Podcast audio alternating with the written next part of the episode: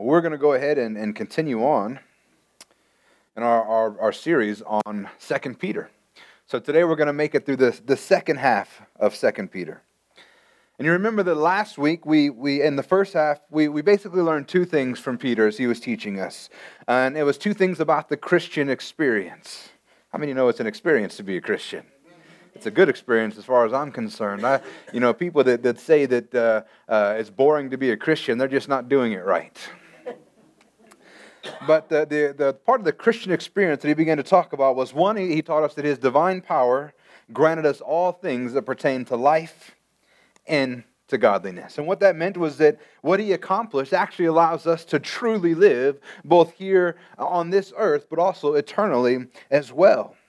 His divine power has given us everything that we ever need to be successful, to be victorious, to be holy, to be pure, to be righteous. What He accomplished inside of us gave us the ability and the power to do all of that. In addition, what He has accomplished, it released us from the bondage of sin and death that wouldn't allow us to live in godliness. Because you remember uh, what we learned last week was godliness, living in godliness is to live God like to make decisions like God would do, to actually do what is right. How many know it's important to do what is right? This also means to look like Jesus. If you ever want to know how to live your life, you just read the, the, the account of what, how Jesus lived. Just look like him, and you'll be okay. And we also learned that we escaped the corruption that is in this world. How many know that's a good thing?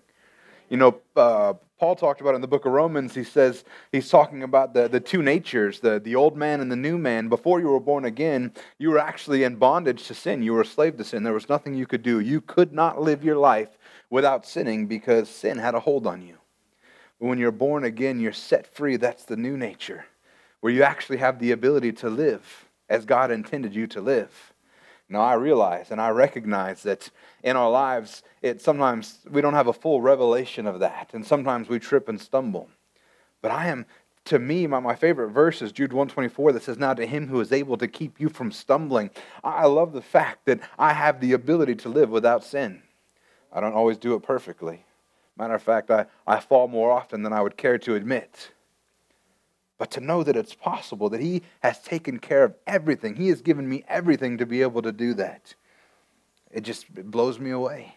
And that's what I strive for every day the, the measure and stature of Jesus Christ. He is our plumb line. I strive every day to look more and more like Him. And basically, the second thing that he taught us, though, is that because God has accomplished this inside of you, He's given you, by His divine power, given you everything that pertains to life and godliness, because of this, we should live in a certain way that reflects the reality of what has been accomplished inside of us. How many of you guys know that faith is an action word? Faith is an action word. How many know Peter had faith? How do we know he had faith? Because he stepped out of the boat. It's really easy to say that you believe something but never act on it. It's like the, uh, the guy who used to, to take the wheelbarrow across uh, Niagara Falls on a tightrope. And he first thing he does, he goes over with an empty wheelbarrow, goes over across the tightrope over Niagara Falls, and he comes back. And he asks everybody, How many of you guys believe that I can take a sack of potatoes in this wheelbarrow across the tightrope? And I was like, Oh, we believe, we believe. So he threw a sack of potatoes in the in the in the, the wheelbarrow and he walks all the way across. And he comes back and says, All right, now, how many believe that I could take a person inside this wheelbarrow across in the tightrope? And everyone said, We believe, we believe. And he said, All right, one of you get in the, get, get in the wheelbarrow. you see, faith is an action word. If they really believed him, they'd have no problem getting in the wheelbarrow, right? faith, real faith, saving faith, should result in ways of living that demonstrate the tangible reality of what has happened inside of you. And the characteristics, if you recall, that he talked about, they were virtue, which was what? Moral excellence.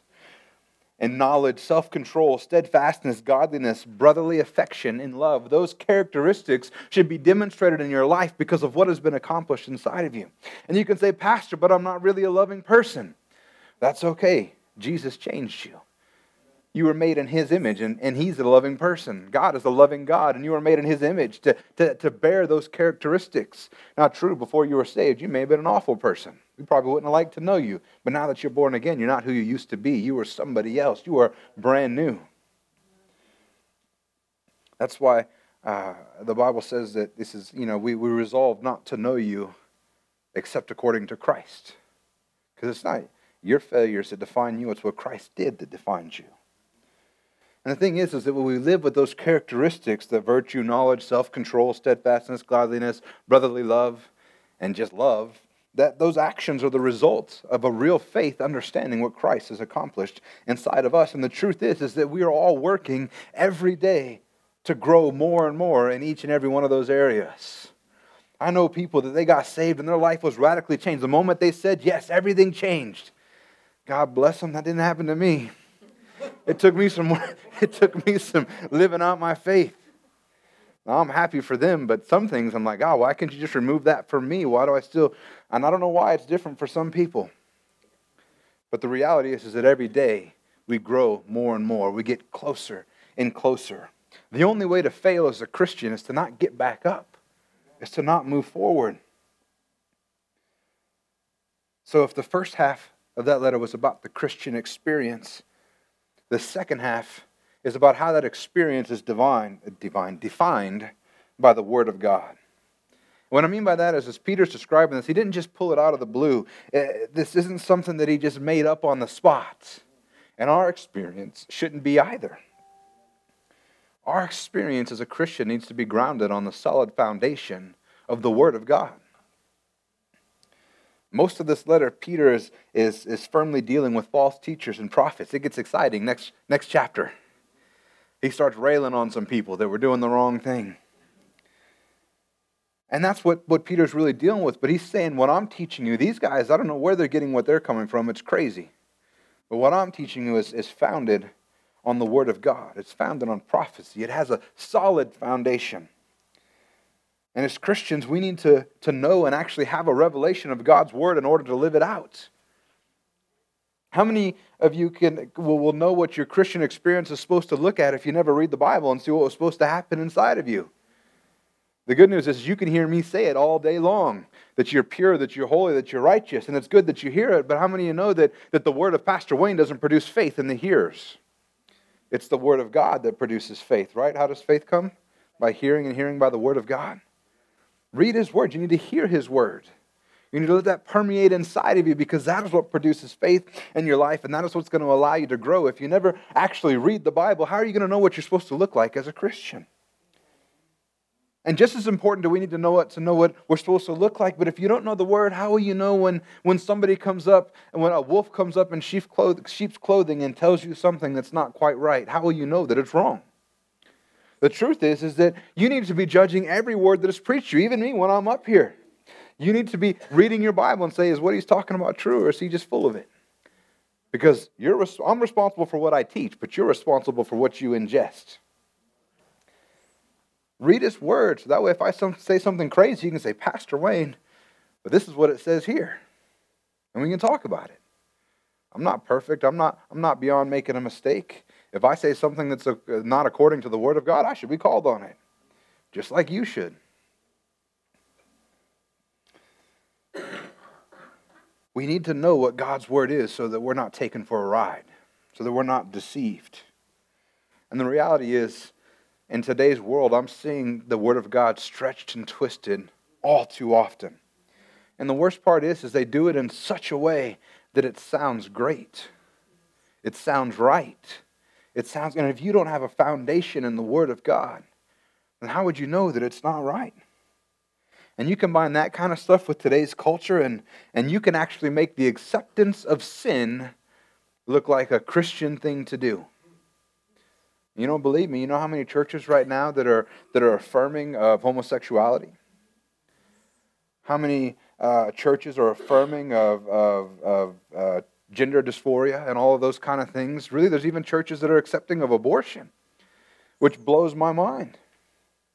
Because the reality is, is that all life is valuable, whether it's in the womb or it's not in the womb.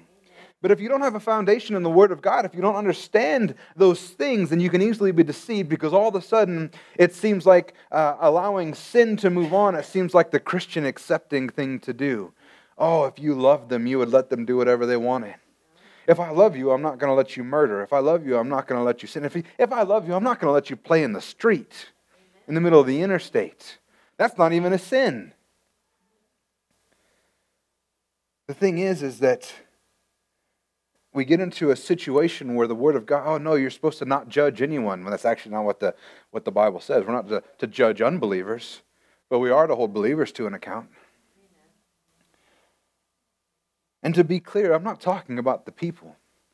God Jesus went to the cross for every single person, no matter what they've done, no matter what sin they're involved in, no matter, no matter any of that stuff. I'm not talking about the people. And the truth is, one of the biggest lies this world tells you today is that if you don't agree with somebody, you don't love me.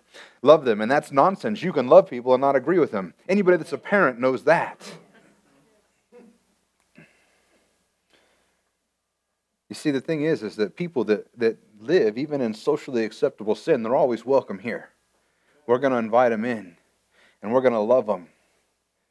But we're going to pray that God does something in them so they're not stuck in the state where they're in. After introducing somebody to Christ, letting them continue to live in the bondage of sin, that just seems kind of crazy to me.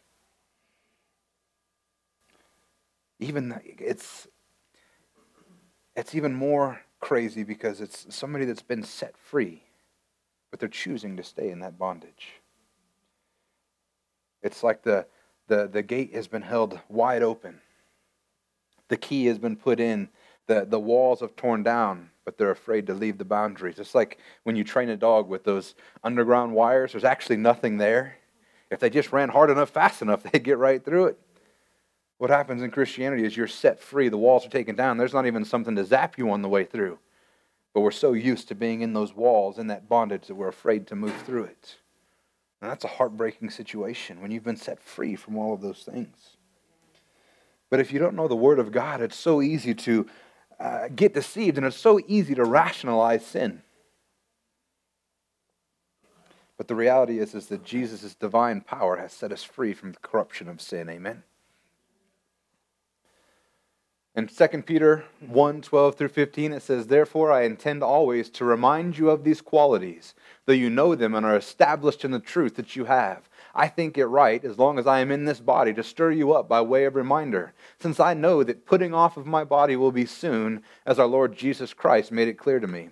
And I will make every effort so that after my departure you may be able at any time to recall these things. If any of you guys have been with us for several years, you'll know that every year, and we're actually getting ready to start again, our, our anniversary will be seven years as a church on, on March 31st. The, probably the week directly after that, or maybe even starting on that Sunday, I don't know, we haven't decided yet, we'll begin our culture series. And I do it every single year, and it's about uh, nine or ten weeks of messages that are designed to teach you who we are as a church, what we believe as a church, what our culture is here at Living Hope Family Church. And I do it every single year. And uh, it's going to cover some of the basics, right? It's going to cover salvation. It's going to cover the gospel. It's going to cover the gifts of the Spirit. It's going to cover um, how we worship, all of those things. But it's, for the most part, the same messages every single year. Now, we change them up a little bit, and the truth is, is that we probably couldn't preach an identical message even if we tried but they're the, the same foundation, the same principle. It's the same thing every year. And, and one of the things that, uh, that I, I think about is, is is this really a good idea to teach the same thing every year? But I, every time I think about it, I continue to do it for two reasons. First is there's a lot of new faces in here that have never heard those messages. They don't know who we are as a church. They've never had the opportunity to hear that, to really dig into the culture of who we are. So, one, I want to know for people that have never heard it before, I want them to be able to hear those things. But the second is this he says, Therefore, I intend always to remind you of these qualities, though you know them and are established in the truth that you have. I think it is right, as long as I am in this body, to stir you up by way of reminder. Turns out it's a good thing if we get reminded of some stuff every now and then. That's what Peter's doing here. He begins to, to, to tell them of some stuff that they already know. The truth is, if you've been in church in a long time, you've probably heard most of it. But the reality is, is that every time you hear it, one, it can help strengthen and, and reiterate those things in your heart. It'll help you remember things that you forgot. You see, what, what Peter was teaching here when he was talking about have these qualities in addition to your faith, what he was talking about, this wasn't something new. This isn't the first time that they are hearing it. This isn't groundbreaking teaching that, that Peter's just uh, pulled out of nowhere, but this is actually discipleship 101. This is the basics. And they had already been taught this. As a matter of fact, you'll see in a second, they've actually already been living out these qualities. But he wanted to make sure and remind them that they, that they never use their, their salvation as a license to sin. That's another danger that we can have is this idea that, oh, I'm, I'm, uh, I'm forgiven, so I can do whatever I want. You weren't forgiven to have a license to do whatever you want. You were forgiven and set free, so you were free to not do all those things that you had to do before because you were in bondage to sin. And it's interesting, he wasn't even criticizing him. It says right here that he says, You know them and are established in the truth that you have. So these people, they're not even messing up. It's not even that kind of reminder. It's just like they, they know what they're doing it, but hey, don't forget. Because that's, I think that's a real danger that we have as Christians is that we forget. And I don't mean like, like completely out of your mind forget. I mean like that temptation comes and, and you, you, you, you don't actually exercise the reality of the word in your life. And it's not that you don't really forget, but you, it's lost that uh, uh, closeness that it has before. It's almost like, I, and maybe I'm just speaking for me. But it's like I know the right thing to do, but sometimes I still get caught up. And we forget if we don't regularly read the Word, if we don't regularly spend time in prayer, if we don't regularly press in, we forget. And the enemy begins to sneak his way into your life. And then temptation goes from something that is an annoyance and easily resisted to something that is, is coming down on you so hard, it's an unignorable assault that you ultimately succumb to. And it's because you forget because the word isn't near to you. It's not in your heart. It's, it's available intellectually, but it's not available deep inside your heart. And the best way that I know about it talks about it being filled with the Holy Spirit too. Have you ever noticed that in the Bible it says they were the same people were, were filled with the Holy Spirit all the time? Turns out we leak. So you got to keep filling back up. You got to keep it close. You got to keep it fresh in your mind. You know what? That's why only hearing the Word of God on a Sunday mornings is not enough. If this is the only time that you ever hear the Word of God preached, I don't know how you make it throughout your week. This is not enough. Even coming on every church service that we have, if you came on Wednesdays and Sundays and you went to youth, it still wouldn't be enough. You have to have time on your own where you're spending time in your Word, spending time in prayer. You need to be reminded of these things, these promises daily so you don't forget. And Peter says, So as long as I'm alive, I'm going to keep reminding you of these fundamental truths. He says, I think it's right as long as I'm in this body. As long as I am alive, I'm going to keep reminding this because he knew his time was limited. Matter of fact, he says right here, he says, I know that I'm putting off, the putting off of my body will be soon, as our Lord Jesus Christ made it clear to me. I like how he doesn't say that my death is coming soon because he's, he's not going to die. He's going to live forever. He's eternal life in Christ. He said, But I am going to be putting off this body. He knows that the time is coming soon. Matter of fact, Jesus already told him how it was come, how it would come. If you remember in John 21 18, Jesus said to him, Truly, truly, I say to you, when you were young, you used to dress yourself and walk wherever you wanted, but when you are old, you will stretch out your hands, and another will dress you and carry you where you do not want to go. And tradition says that Peter was actually crucified in Rome.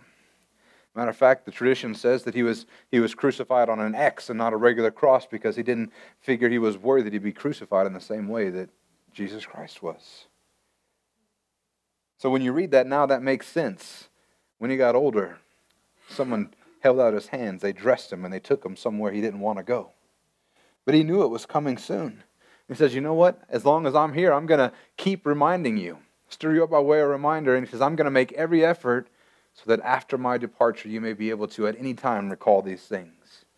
He says, I'm going to drill it in so much that you don't need me around to remind you anymore because it'll come to your remembrance because he wanted to make sure that even after his death that they would never be led astray. And then he continues on in verse 16 For we did not follow cleverly devised myths when we made known to you the power and coming of our Lord Jesus Christ, but we were eyewitnesses of his majesty. Peter's now going to remind them of the authority and the gravitas behind what he was teaching. You see, these weren't just clever stories made to keep people in line. You know, there's all kinds of clever stories throughout history where you see parables and all these things. They're clever stories designed to produce an outcome or manipulate people in some way. And truthfully, manipulation is not always bad, depends on what you're manipulating them to. But you see these stories, and, and, and Peter's saying, listen, guys, these aren't cleverly devised myths. These aren't something that we just made up out of thin air, but and these aren't stories that have no foundation or no basis in fact or reality.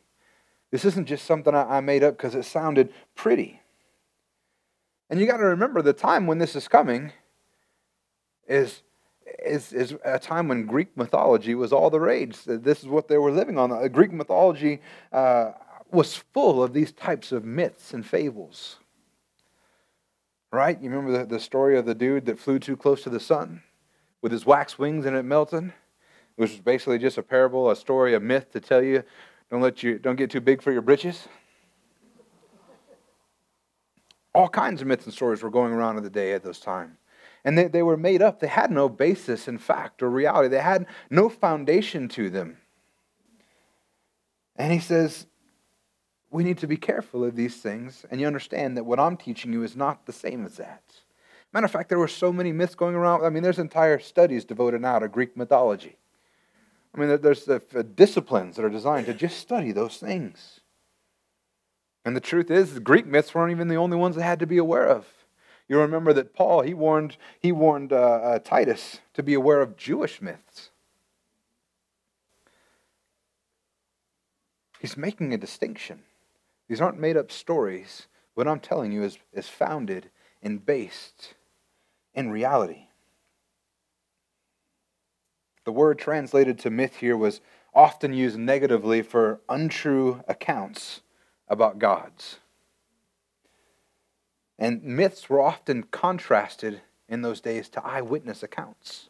That was the contrast. One, one based in reality, an eyewitness account, one just made up. It was a false or untrue story. And Peter's telling them, listen, guys, my teaching was based on an eyewitness account.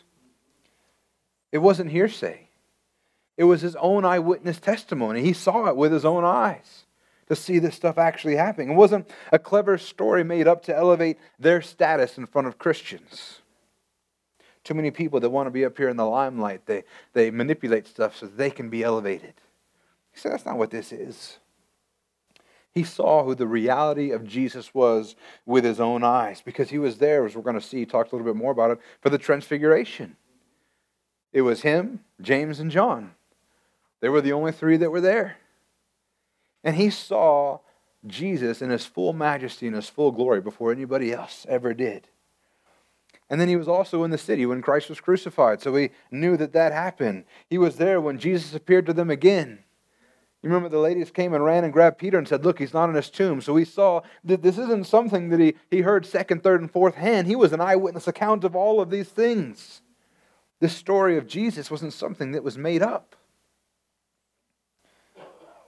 And as a result, the Christian faith, the same faith that we subscribe to, the same faith that, that we ourselves live in, is not based on myths or false stories, like the doctrines of the false teachers that he's going to be dealing with here shortly. But it was instead based on historical fact and eyewitness accounts. I was listening to, uh, I always forget his name, but he's, he's, he's an, he's an uh, apologist, and the name of his YouTube channel is called Cross Examine. And he, he said something interesting I was listening to on the way to church today. He said that the uh, proving the resurrection is independent of an inerrant Bible. And what he was saying was is that you actually, because that's one of the things that people argue, right? The Bible's not true. It's got all kinds of errors in it. You know, there's translation issues, or there's you know issues where the copies don't match up, and mistakes in transcription. They want to say though the Bible's not inerrant, and he said, but you know what? The Bible doesn't have to be inerrant. Not that it isn't. He still claimed it was. Don't don't uh, uh, go being mad at this guy because I, I said something that we misunderstood. He believes the Bible is inerrant. But he said it's not necessary to prove the resurrection. Because the resurrection happened whether there's mistakes in the Bible or not. It's a historical fact. People were there. They saw it. We can go back and look at the evidence today, and, and, and the evidence today shows that the resurrection actually happened. This isn't some clever story. It's not some clever, clever thing that we're doing. It's not a myth. Jesus really lived, he really died, and he really rose again from the grave. So, what we put our faith in is not based on something that, that, that's fake. It's not based on something that's, that's, that's made up. And Peter continues on in 2 Peter 1 17 through 18. For when he received honor and glory from the Father, and the voice was born, and, and the voice was borne to him by the majestic glory, This is my beloved Son, with whom I am well pleased. We ourselves heard this very voice borne from heaven, for we were with him on the holy mountain. You see, the thing is, is that Peter's now solidifying his response as an eyewitness he's sharing that account of the transfiguration where, where jesus you remember jesus became uh, his face radiated radiated light and his clothes became white white as, as white could be. And his glory was shown. And you can read about this account. It's in matthew 17 mark 9 and luke 9 all three of the four gospels share this account of what happened. But you want to know something interesting about that? You know who wasn't there at the transfiguration? Matthew mark or luke they weren't eyewitnesses of the transfiguration. Peter's saying, Listen, guys, I saw Jesus in his full majesty. I saw it fully played out. It was like a sneak peek of what's to come when he comes back. Peter was there. And, and Peter, James, and John were in a unique position to see the glory and the majesty of Jesus Christ before he ever ascended to, to the Father after his death and resurrection, and, and the glory that we're going to see when Jesus comes back a second time. And if you remember, if you read those accounts, Peter was given instructions by Jesus not to share this story until after he had been raised from the dead. That's in Matthew 17 9. But now he's able to share. And it's obvious either him or one of the other two shared with, with uh, Matthew, Mark, and Luke so that they could write it down. So they were sharing the story after Jesus' death, but they were in a unique position to say, I was actually there for that. But the interesting thing about the story of the Transfiguration, in so much as uh, uh, other than the fact it's an amazing supernatural event, because you got to imagine that what happened there would have been an amazing sight to behold, to hear the voice of God saying, This is my son in whom I'm well pleased, to see Jesus change in an instance in front of your eyes and you see his full, glory. that would be amazing. But did you know that for the time that's a pretty tame, fantastic story? That's, that's kind of based in reality. We went to the mountain, it all happened right there. If you think of the, the Greek stories, the Greek myths, you know, those were all about, you know, somebody going on a mission. They would leave, they'd go to some special face, place, crazy things would happen. It would all be fantastical, all of it. The interesting thing is this story is, is, is so much more based in reality than anything else of the time. There's no extra tales. There's no transferring to another realm.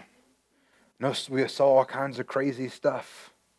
Mean, if you think about it, that's a whole lot more believable than, than uh, uh, what John saw in the book of Revelation. He saw some crazy stuff. They went to the mountain. Jesus changed in front of them. He transfigured before them. His clothes became pure white. His face radiated light. God spoke from heaven. This is my beloved Son in whom I am well pleased. Listen to him. Sometimes I think we miss that part. We're like, oh, he was well pleased. That's awesome. Guess what? Listen to him. One of the things that, that I always found interesting, and Jesus said, Why do you call me Lord, Lord, and not do what I say? That's a good question to ask yourself.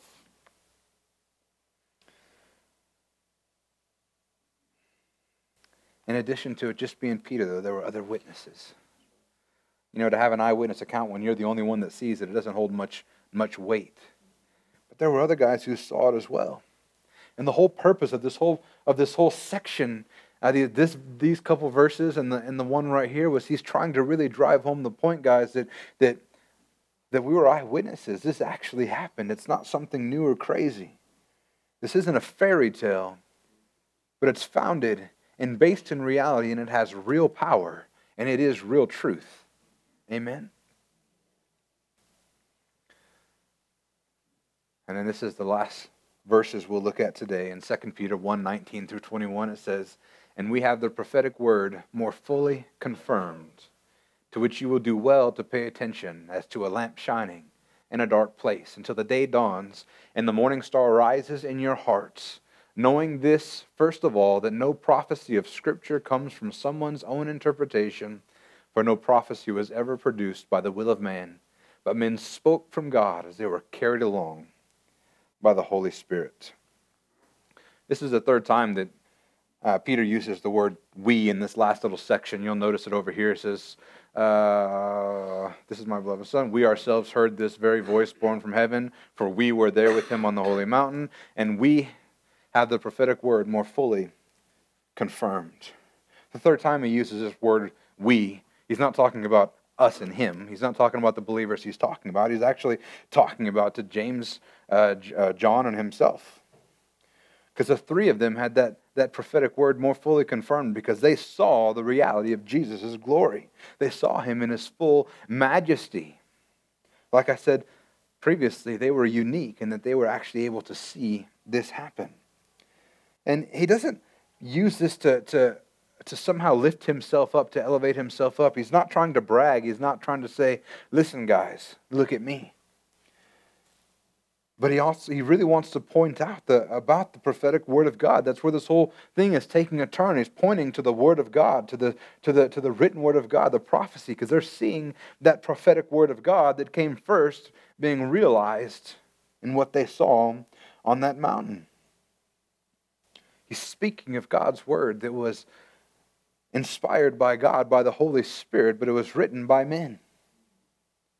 He says those words, he says, no, no scripture, no prophecy was ever produced by the will of man, but men spoke from God as they were carried along by the Holy Spirit. That's how the Bible works. The Word of, the word of God is inspired by the Holy Spirit. And when, when you read the Word of God, it's, it's not the words of men, but it's the Word of God.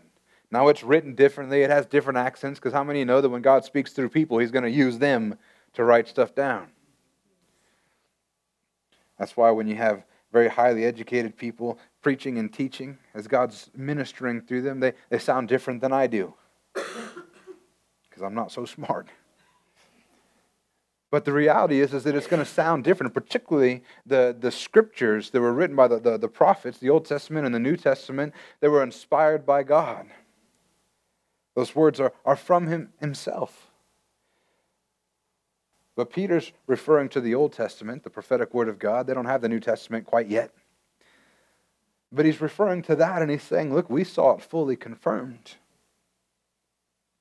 And he says this word that he's talking about that's fully confirmed, this, this is what you need to do well to pay attention to. He's, he's not saying pay attention to my story, but pay attention to the prophetic word to which you do well to pay attention to as, as a lamp shining in a dark place. So my wife and I we'll go out for walks every now and then. And where I live up in Gladden, uh, near Gladden Farms, the main road, Tangerine Road, is lit up like, like a, an orange mercury vapor daylight when you walk down that road. And we, but from, from our house to that main road, it's what, a few blocks maybe, pitch black. Because in Arizona, the, the, we have light pollution laws. And it's funny, I used to hate light pollution laws. I'm like, man, why don't we just have light? Until I started taking pictures of the of the Milky Way and stuff, and now I'm like, everybody turn your lights off. I can't see it well. But I, I uh, uh, because of the light pollution laws, there's no street lights in any of our neighborhoods out there. Um, the only lights that there are are people's front porch lights. No street lights, nothing like that. So to get from our house out to that main road, you got to have a flashlight. You got to have, you know, at least your phone where you can turn the flash, something on, because if not, there's all kinds of dangers in the dark. And you laugh, but we've walked out there, and, and, and if you're not careful, you can walk into cobwebs. And nobody likes walking into cobwebs at night. Or you can walk and you can, you can the, the, they didn't trim the trees that day, so you walk through and you're getting hit in the head uh, in, in the pitch black by the tree branches. And, and um, when it's dark, it's anything but tree branches you think is in your head. What about the person that didn't clean up the dog poop? That's a danger. Nobody likes stepping in poop. And I can tell you right now that we've seen our fair share of critters. I mean, we see scorpions on those roads all the time. So when it's when it's dark, there's dangers that are there, and, and we need something to guide the way, to light the way. Because like I said, once we get to the main street, the street lamps are everywhere, and it's just uh, uh, so not a pretty orange glow over everything. Everything's just orange, but you can see everything. The path is lit. And we don't need our, our extra light anymore. We don't need anything else to see because the, the street is completely lit by the lampstands. And once we get to it, how many of you know we don't go off roading anymore? We're not like, you know what, the light here is good, sidewalk's good, we can see everything. Let's go walk in the desert. Because the reality is, is that the world's a dangerous place where there's no light. You can fall, you can trip, you can hurt yourself. There could be sharp, there's all kinds of stuff around where there's no light that's a danger. And the reality is, today's world is just like that the world that we live in right now. And we need to flock to God's word like a lamp so it can shine and be a, a, a, shine a pathway for us to know where to go, where to walk, so that we can actually see clearly in a world that is so dark that almost anything goes. And we can see the, the truth and the reality of what is out there because of the light of God shining on it. And until Jesus returns, or as Peter puts it, he says, A lamp shining in a dark place until the day dawns and the morning star rises in your heart. We need this Word of God. We need this lamp shining so that we can see clearly until Jesus returns. That's what he's speaking of to the, to the return of Jesus Christ. Because the reality is, when Jesus returns, we're going to see him in his full glory. We're going to see and have every question answered, all that stuff that we weren't sure about, we're going to know and the light is going to be shined on everything.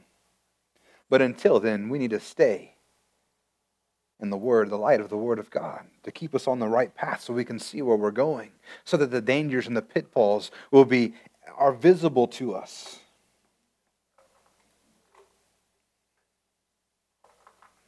We have to put our trust in God's Word. Because it didn't come from men, it came from Him. And we can't put our trust in some other version of the truth.